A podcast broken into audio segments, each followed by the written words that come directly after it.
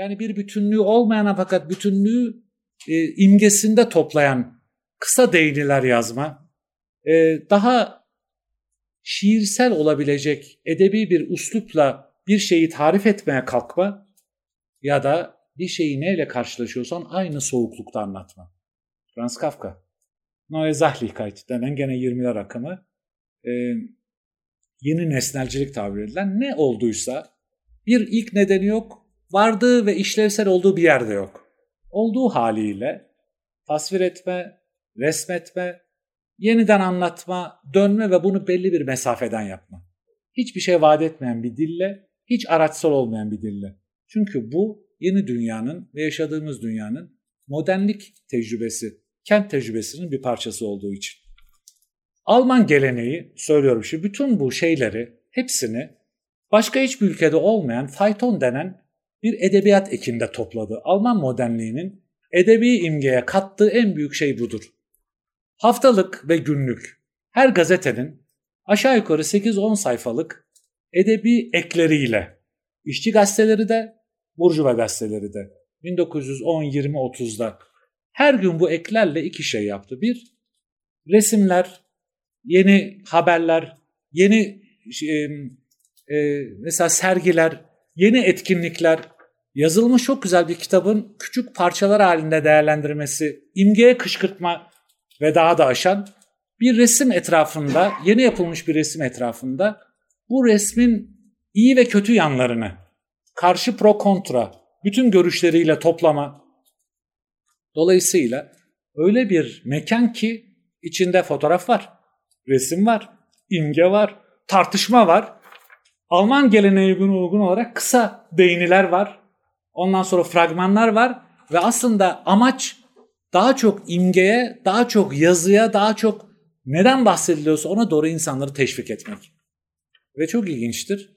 Büyük Alman yazarlarını şimdi sayacağım hemen hepsinin ilk çıraklık yılları bu fayton köşelerinde geçtiği gibi usta olduktan sonra da yazmaya devam etmişlerdir. Hani hiç utanmadan kitap değerlendirme yazısı, tamamen şahsi duygularla bir dönemin analizi, bazen büyük bir serginin etrafında kopan tartışmalar, en bilineni Türkçe'ye çevrilen e, Marksist aydınların e, ekspresyonizm üzerine tartışmaları, Ernst Bloch, Adorno, ondan sonra Lukács, her birinin birbirine kılıçları çekip girdiği Das Wort dergisinde ve çok tipik bir Alman geleneği olarak fayton, bu edebi imgesel sanatsal ek kurumlaşmış esas biçimi olarak burada her daim yer almıştır. O yüzden iki şeye dikkat etmekte fayda var. Şehirlere dair edebiyatın tarihi çok eski. Gogol'ün Nevski bulvarını anlatışı, Dostoyevski'nin yeraltı insanında başta olmak üzere Petersburg üzerine olağanüstü betimlemeleri, Dickens'in Londra'sı, hatta Edgar Allan Poe'nun Amerikan şehirleri dışında bu kalabalıkların insanında Londra'da kendine okutmayan insanı, kolay ele vermeyen insana anlattığı imgeleri, şehirler edebiyatın her zaman konusuydu, betimsel düzeyde. Bundan bahsetmiyorum. Bu çok farklı bir şey. Çünkü Alman modernitesinin ve sanatında kente döndüğümüz zaman imgeye, algılamaya, hıza, kentin dinamosuna, çoğulculuğuna ve dönüştürülmeyi bekleyen bir hayata dair hep kışkırtıcı bir yan var. Dolayısıyla anlatılmak istenen şey şehrin kendisi değil, şehrin içinde yer tutmak ve şehri dönüştürmek. Şehrin içinde yer tutarak imgeyi dönüştürmek. Şehrin içinde yer tutarak algıyı dönüştürmek. Şehrin içinde yer tutarak e, kuşkusuz kapitalist düzeni dönüştürmek. O yüzden de Robert Walser, İsviçreli, Avusturyalı yazarın bir fayton yazarı olarak hayatına başladığını ve çok uzun süre buradan devam ettiğini söylesin.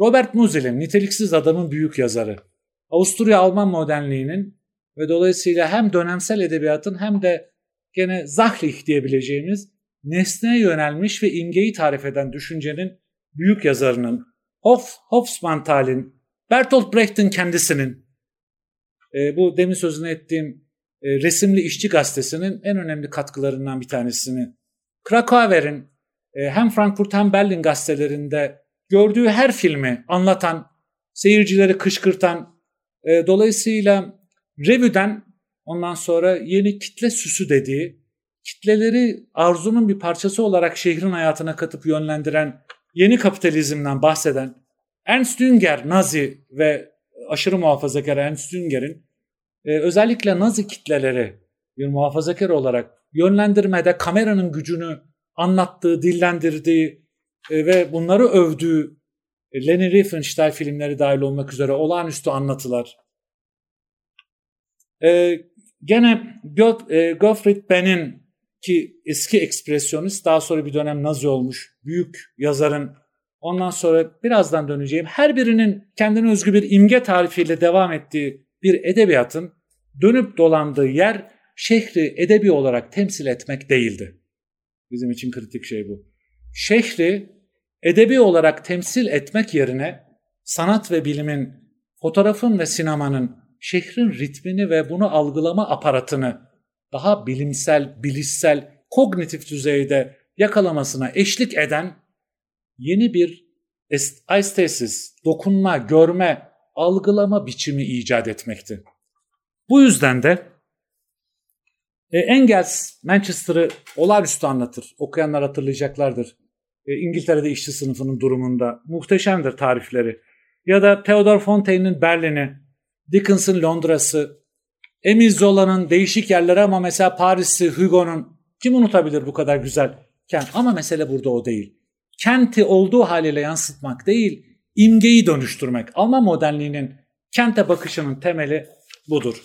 Belki bunu, bunda beslenirken hani daha çok kafa yorabileceğimizi düşünmek bakımından bildiğimiz örneklere, James Joyce'un Dublin'i, hani belki okudunuz, belki başka yerlerden hatırlıyorsunuz, yirmi dört saatini bölerek ve zamanı parçalayarak, gitgelle anlattığı Dublin'i bölerek, ya da Dos Passos'un New York üçlemesini, eğer okuyanlarınız, hoşuna gidenleriniz varsa belki birazcık ona yakın olarak düşünebiliriz. Ama e, gene e, Walter Ruttmann'ın iyi bir arkadaşı ve öğrencisi, e, Moholy-Nagy'nin iyi ahbabı e, Alfred Döblin'in bin dokuz yüz yirmi yedi tarihli Berlin Alexander Meydanı'nı unutmak nasıl mümkün? Kitabı okumayanlar eminim Fassbinder'in son çektiği büyük dizi olarak hatırlayacaklardır, edebiyata uyarladığı. Bütün Berlin'i tek tek sokaklarını gezerken e, neydi ya meşhur kahramanın adı? Bieber, Franz Bieber. Sokaklarını dolaşırken e, hapisten çıktığı lümpenlikten Nazi olmaya doğru Berlin'in sokaklarında gezerken geçirdiği aşamaları bilinci bölerek, mekanı bölerek, anlatı tekniklerine benzer bir şekilde yeni aydınlanma, ışınlanma noktalarını mekanda kurarak anlattığı bu edebi imgeyi kuşkusuz unutmak mümkün değil, unutmayacaklardır. Dolayısıyla ortaklık, birlikte düşünme, şehri yeniden kurma, dinami, dinamizmiyle ve aparatlarıyla, algılama aparatlarıyla, bilimden yararlanarak bilinçle oynama, zamanla oynama, kahramanların hareketleriyle oynama, zaman içinde gitme gelme, duygularda gitme gelmeyi, cümleleri tempoyla anlatmayı becerebilme, Rilke'nin bin dokuz yüz dörtte gördüğünü daha sistematik hale getirebilme, uzatmadan Alman modernliğinin fotoğraftan ve sinemadan öğrendiği ama onunla beraber öğrenip dönüştürmeyi denediği bir şeydi. Öyle ki, öyle ki Eisenstein Döblin'i okuduktan sonra ve Ulysses'i okuduktan sonra öyle bir ilhamla, yani imgenin bu şekilde dönüşümüne izin veren yeni bir hareket ve algı, dolayısıyla bilinci dönüştüren yeni bir edebiyat nosyonunu, imgeyi gördükten sonra acaba kapitali bu şekilde filme çekebilir miyim? Acaba ben de bir işçinin yirmi dört saatini Döblin'in Berlin'de gezdiği gibi, Ulysses'i Joyce'un yazdığı gibi bölerek, bilinci, yanılsamaları, arzuları, pişmanlıklarıyla bölerek bir hayat ekseninde yeniden kurabilir miyim? Düşünmüştür. Dolayısıyla öyle bir şeyden bahsediyoruz ki bu ortaklığın geldiği yer edebiyatı etkilerken edebi şeyin diğerlerinin kendileri de burada üretilen şeylere kayıtsız kalmadılar. Döblin'in ondan sonra demin sözünü ettiğim Berlin Alexander Meydanı'ndaki anlatısı bütün sinemacıların ilgisini çekti. Yani döndü, bu sefer tersi zenginleştirmeye başladı. Anlatının Ee, çokça kullanılan, efendim nedir edebiyatta? Baş, gelişme, son, biter. Yok, hiç öyle değil. Parçalama, kırma, metnin içinde hikayeler, anlatılar, kısa anlatılar, faytonvari değerlendirmeler yapıp bölme Robert Musil'den başka ne ki? Her şey bir arada. Dolayısıyla filmatik ögeyle optical, haptical bütün geleneği beraber birleştirmeye çalışma ve bunu da modernlik imgesi içinde yapabilme ancak Alman modernizminde olabilirdi.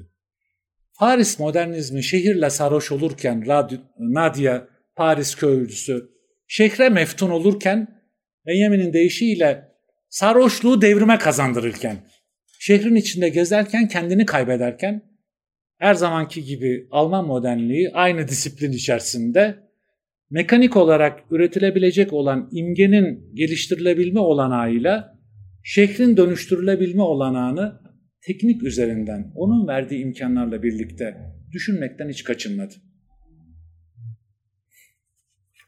Şuraya gelmek istiyorum. Faytonlar, küçük değiniler, fragmanlar değişik düzeylerde bize hep şunu gösterdi.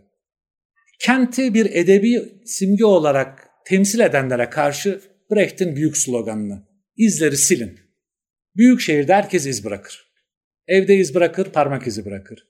Ondan sonra sokakta iz bırakır, yapıtında iz bırakır. Bütün izleri silin. Çünkü ikinci bir şeye geliyorum. Bu Paris imgesinden farklı olarak Berlin modernliğini yarattığı ikinci büyük edebi imge polisiye romandır. Polisiye romanda, Berlin polisiyelerinde ve hala bunu bugün canlandıran bütün polisiye, o dönem ve şimdi polisiyelerinde hep şey var. Bütün cinayetler açıkta, otel lobilerinde işlenir ve insanlar iz sürerek iz bulunamayacağını. Çünkü büyük şehrinde at izinin it izine çok hızla karışıp, yani meşhur Sherlock Holmes'un Watson'a söylediği gibi ancak aptallar görünüşteki benzerliklerden aynı sonuçları çıkarırlar diyemeyeceğimiz çok daha karmaşık bize izlere götürebileceğini gösterir. Berlin polisiyelerinde ve filmlerinde sonunda cinayetin çözümü yoktur. Sinemalarında da öyle. Mesela hepimizin daha çok bildiği Fritz Lang'ın Metropolis'i Ruttmann'dan daha sonra çevrilmiş ve çok etkilenmiştir. Onu atlıyorum. Ama Lang'ın başka filmleri, polisiye filmlerinin tamamında da bu tür bir çözümden uzak durma, izleri takip ederek sonuca varamayacağını, böyle bir tüme varma izin vermeyecek kadar çok parçalı ve çok yönlü olduğunu olağanüstü güzel anlatır. Ve dolayısıyla bu edebiyattan sinemanın etkilenmemesi, bu sefer karşılıklı dönüşüm, bu devrimci kalabalık ve kitlelerden, onların iradesinden, şehrin akışından, ona ayak uyduran edebiyattan, görselliğin, mimarinin hiç nasip almaması böyle bir şey olabilir mi? Zaten olmadı ve değildi de. Dolayısıyla izleri silin ile bir şeyin kendini okutmaması. Lass sich nicht lesen. Bu bir şeyin kendisini okutmaması, okumaya ele gelmeye izin vermemesi arasındaki bağı düşünecek olursak şeyleri kendi içinde anlama, kendi tekilliği içinde anlama. Bir başka Alman Leibniz'den bu yana kendi bir monat gibi, kendi içindeki değişik moleküllerin eğilimi olarak anlama e, çok daha güçlü bir gelenektir. Peki burada esas sıkıcı kısma gelip, artık zaten baydım da herkesi, buradan bayarken bitirelim. Ondan sonra da konuşacağımız şeylere devam edelim. Minyatür, Berlin ve kent minyatürlerinin Berlin'de başlaması bize benim kullandığım anlamıyla bunun basitçe bir benzetme olmadığını gösteriyor. Minyatürler, minyatür lafı biliyorsunuz bir ölçekte küçüklük anlamına geliyor. Ama daha önemlisi resim yasağı olan bütün geleneklerde bu yasağı delmek için perspektifi geliştirmek ve dönüştürmek anlamına geliyor. Bir, anlatıyı başka şekilde kurmak, öbürü resmetmek, mimetik yansıtmak yerine ölçekleri değiştirerek yeniden kurgulamak anlamına geliyor. Kentin minyatürü derken kastettiğim Alman modernliğinin özellikle imge, fotoğraf ve anlatı yoluyla şehirden çok etkilenip onu dönüştürdüğü teknik yoluyla edebiyatın bu imge karşısında, bu teknik karşısında biraz yüzüne ışık tutulmuş tavşan gibi durduktan sonra buna ayak uyduramıyorsa altının boşaldığını fark ettiği andan itibaren değişik avantgard araçlarla kenti Freud'dan yararlanıp bilinci bilinçaltına döndürerek, kentin olanaklarını yeraltıyla beraber açarak, kenti bir gizem unsuru olduğu kadar bir açıklık unsuru olarak da her yönüyle karşımıza çıkararak sınıf mücadelesini ihmal etmeyen devrimci mücadelenin ve devrimin dönüştürdüğü korkunç bir tutkuya, bir arzuya doğru dönüştürdü.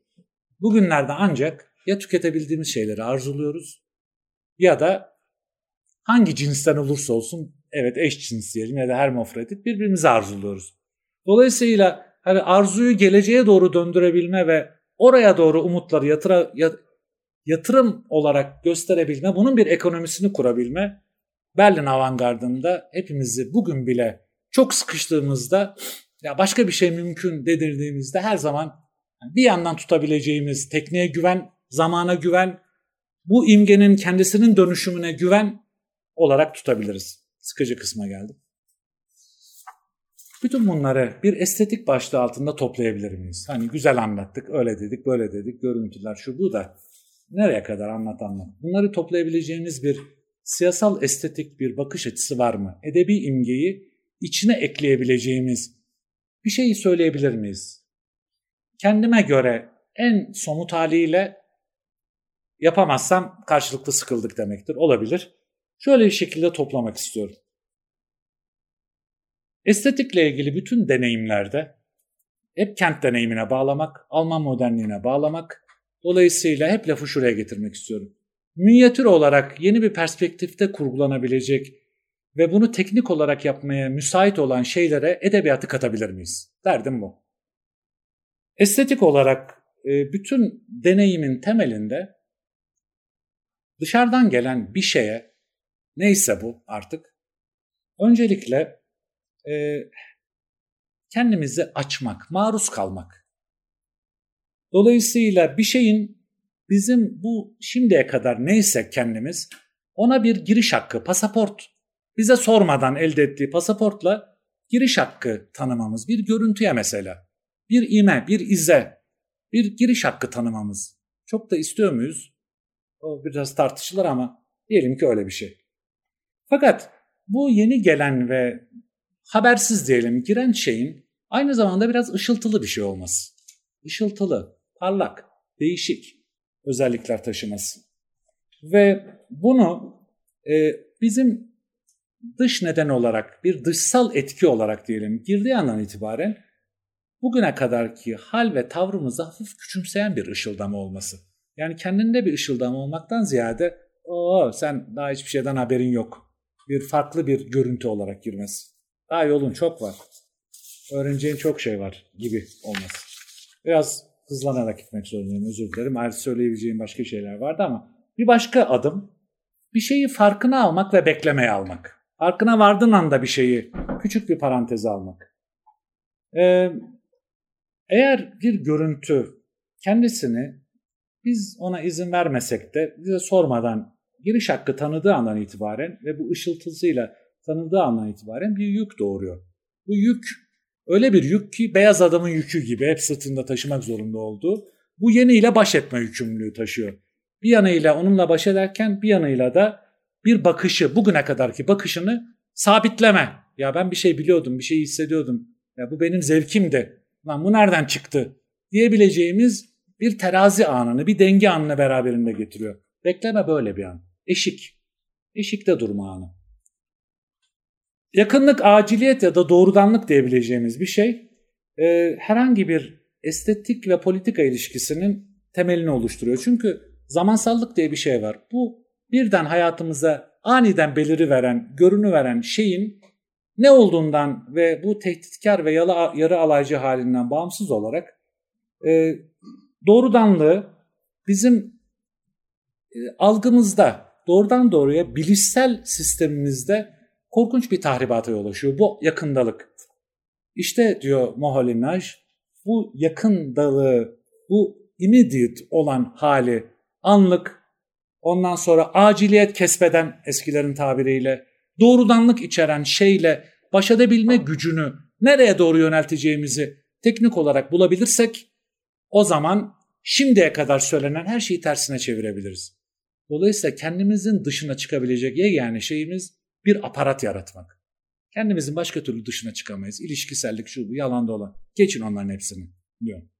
Bu ilişkisellik ancak vücudumuza eklenen organla yaşamak gibi gözümüze eklenen ve bizi başka türlü görmemizi sağlayan ancak bir aparatla olabilir. teknik bir aparatla, kamera. Ya da kendi bu ışıltılı dediği e, imge makinesiyle ancak olabilir. Her şeyi gösterirken bir illüzyonmuş gibi hop araya yeni şeyleri sokabilir ve bu yeni şeylerle senin aranda bildik ve eski ve ama aynı zamanda yeni bir duyum algı ilişkisi oluşabilir. Kısmilik ya da görünümsellik. Ee, ve bizim böyle bir şeyi, yeni bir bir şeyi, tekrar etmeyin öncekileri, bir şeyi e, kendi konturları içerisinde yakınsayarak ve potansiyel bizde yaratabileceği izlenimler, etkiler, daha önce bildiğimiz şeylerle beraber ona bir ton katacak, bir şey yapabilecek, o görüntüye anlam katabilecek bir şey yapmak istiyorsak eğer, bunun kısmiliğini ancak içinde yer alarak görebiliriz. İçinde yer alarak. Kendimizi imgeye bırakarak, serbest bırakarak, bu çağrışımlara bırakarak, hiç öyle korkmadan, ne yenilikten ne başka şeyden bırakarak. Çünkü şunu görmemiz lazım. Her imge algılayıcısı aynı zamanda bir imge yaratıcısıdır da. Dokunma, kullanma, kotarma, idare etme, handling diyebileceğimiz bir şey. Bir şeyin bizim dışarıdan etkilerle bir görüntü olarak da olsa bize doğru yöneldiğini ancak onu idare edebildiğimiz zaman, onu çerçeveleyebildiğimiz zaman, döndürebildiğimiz zaman fark ederiz. Bu bazen dokunma, bazen onu kendi işimize, algımızda bildiğimiz şeylere çevirerek işimize yaratma ya da başka şeylerle. Ama bildik aşina kılmaya çalışarak. Dolayısıyla burada kotarma, idare etme kritik bir şey oluşturuyor. Çünkü e, özellikle siyasal bir estetik bakımından burada amaç illa bir işe yarama, bir işe yaramama meselesi değil. Ona dokunabilme. Onunla beraber algıyı, bilgiyi, bugüne kadar bildiklerini yeniden içine alabilecek daha geniş bir havuz kurabilme. Ve geliyoruz siyaset, estetik dediğimiz siyasetin temeli konusu siyasal, siyasal olan estetik değildir. Yani siyasetten bahseden, konusu da siyaset olan bir şey değildir. Bu idare etme, yeniye kendini aşina kılarken havuzu da açma. Dolayısıyla deneyimlerini çoğaltma, bunu da lafla, sözle, yaşla değil de teknik ve imgenin dışa doğru yayılmasını mümkün kılabilecek bir ortaklık düşünme ve teknik yaratmayla birlikte mümkündür. Çok biraz şey gibi duruyor ama Ersan bunları daha iyi anlatabilir bize daha sonra, belki bir başka örnekte. Üstüne ekleyebildiğin imgelerle, üstüne ekleyebildiğin tekniklerle bir şeyi çoğaltırsın. Dolayısıyla bir potlaç gibi değişik deneyimler ekleyerek, yeni teknikler ekleyerek bir imgeyi, diziyi, yazıyı çoğaltabilirsin. Görüntüyü çoğaltabilirsin. Buna izin veren bir dünyada yaşıyoruz demek istiyorum. Dolayısıyla e, no limit hangare, meşhur şey, dokunma. Dokunma. Dokunma derken kastedilen kuşkusuz sadece bana dokunma değil ama aynı zamanda e, dinsel bir çağrışım olduğu için İsa ve Meryem'in kutsallık imgesini sorgulama, ona dokunma. Oradan geliyor bir şeyi var, litürjik bir anlamı var. Dolayısıyla şunu demek istediğim şey şu, tipik bir sanat edimi imgesi olarak eğer e, dışarıdan gelen ve bizde bir görünüme neden olan her neyse ona karşı göstereceğimiz direncin kendisi önemli. Bunu bir aygıtla aşmaya çalışmak ve haznemizi geliştirmeye çalışmak da çok önemli. Ama bunu yaparken ne kendini hiçleştir ne de bütün deneyimlerini, bugüne kadar yaşadıklarını boşa çıkarır. Saçma değiliz yani hiçbirimiz. Dolayısıyla arayüzler bul kendine. Bilgisayarda olduğu gibi arayüzler bul. Ara çözümler, ara yollar, bu hazneyi genişletebilecek araçlar bul. Ve sonuna doğru gelmek istiyorum. Aslında hiçbir şey kendinde siyasal falan değildir. Ancak faşistler her durduğu yerde her şeyi, her imgeyi hemen siyasallaştırıp oradan siyasal sonuçlara çıkarmaya çalışırlar. Hiçbir nesne kendinde siyasal falan değildir. Her nesne bizim karşımıza çıktığı haliyle, görünümler olarak ya da hiç çıkmama biçimleriyle, potansiyel olarak, teknolojik olarak taşıdığı her imgeyle ve anlatılmak istenen her şeyle.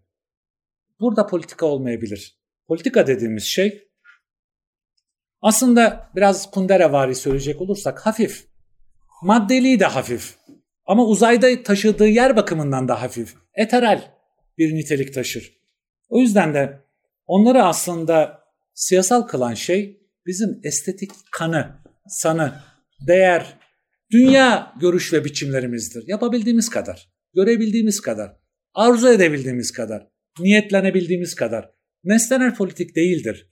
Onları bir arada düşünmeye çalışan aygıt, hem alımlama, duyumlama aygıtı, hem sanatçının ürettiği ara aygıt ve araçlar, bunlarla bakmanın kendisi politiktir.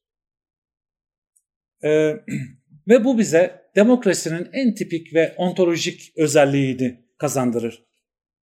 Ee, hiçbir şekilde hiçbir nesnenin estetiğin konusu olacağına dair ya da olmayacağına dair bir kural yoktur. O yüzden de demokratik siyaset her yöne açıklığıyla doğası gereği siyasal ve estetiktir. Son bir şey, bütün bu cognition, bilişsellik, aygıtı, görmeyi, aparatı, fonksiyonu değiştirerek, dönüştürerek estetik imgeyi zenginleştirme çabasına rağmen şeylerin sadece bizim tekelimizde olan yorumlarını geliştirmeye çalışma, bir estetik akımın, bir filmin, ve bu illa böyle olacak diyecek kadar ben bunun otoritesiyim demeye çalışmak kadar insanın kendisini komik duruma düşüreceği hiçbir şey yoktur. Çünkü bütün desteğini nereden alıyorsun sorusunun cevabı eğer kognitif ise gene bu aygıtın bize verdiği şey imgenin bir başka özelliğidir. İmgenin daha çok görsel yönünü biliyoruz. İmgenin dilsel yönünü biliyoruz, metaforlar, ondan sonra diğer benzetmeler. Mental yönünü biliyoruz. Rüyalar, halüsinasyonlar, korkular, kabuslar, ama bir de imgenin optik yönü var, illüzyonlar.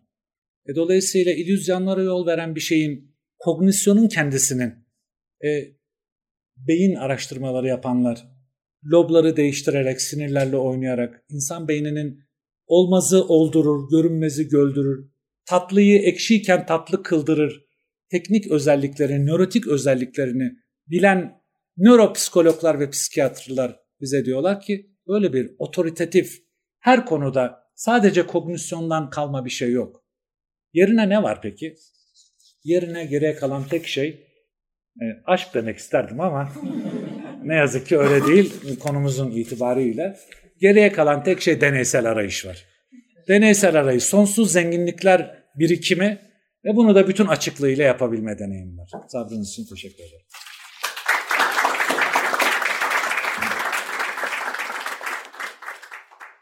Gerçekten üstüne düş- düşünmeye değer e, iddialardı. Bu konuda sorusu ya da yorumu olanlar varsa paylaşabilir. Buyurun.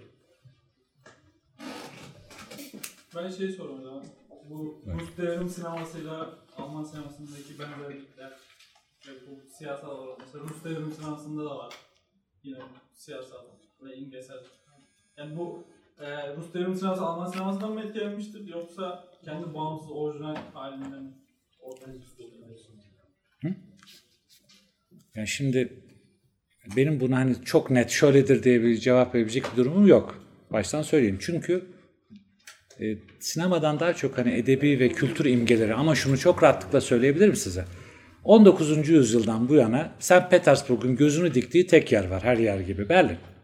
Bütün yazarları, sanatçıları, bilim, teknik, şu bu alışverişleriyle beraber aslında e, bütün Rus avantgardını bir tür Berlin ekspresyonizmine cevap olarak ve oradaki teknik uygulamalara cevap olarak okuyabiliriz başka bir yönüyle. Ama buna sinemasal içerimlerine yönelik ne yazık ki doğrudan bir cevabım yok yani. Her şeyi bilmek zorunda değiliz.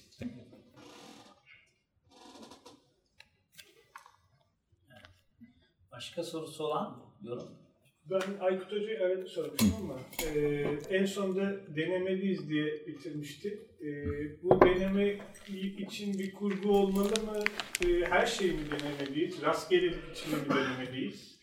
E, yoksa bazı şeyleri denerken hiç denemeden vaz mı geçmeliyiz? Bazı şeyleri denedikten sonra e, istediğimizi bulamadığımızda hayır biz istediğimizi e, net olarak bilmiyormuşuz, e, bulduğumuz şeyin önemi var, var mı demeliyiz?